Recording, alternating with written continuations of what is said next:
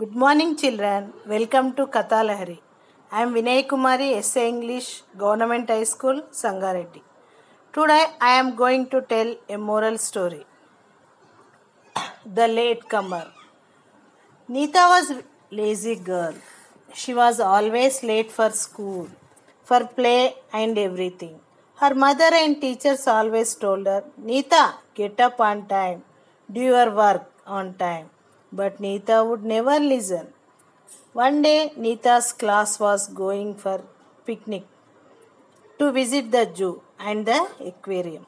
The children were very happy and excited. The children had to reach school early and board the school bus which would take them to the day dawned bright and clear. All children reached the school with their picnic snacks and started board bus. But where is was the Neeta?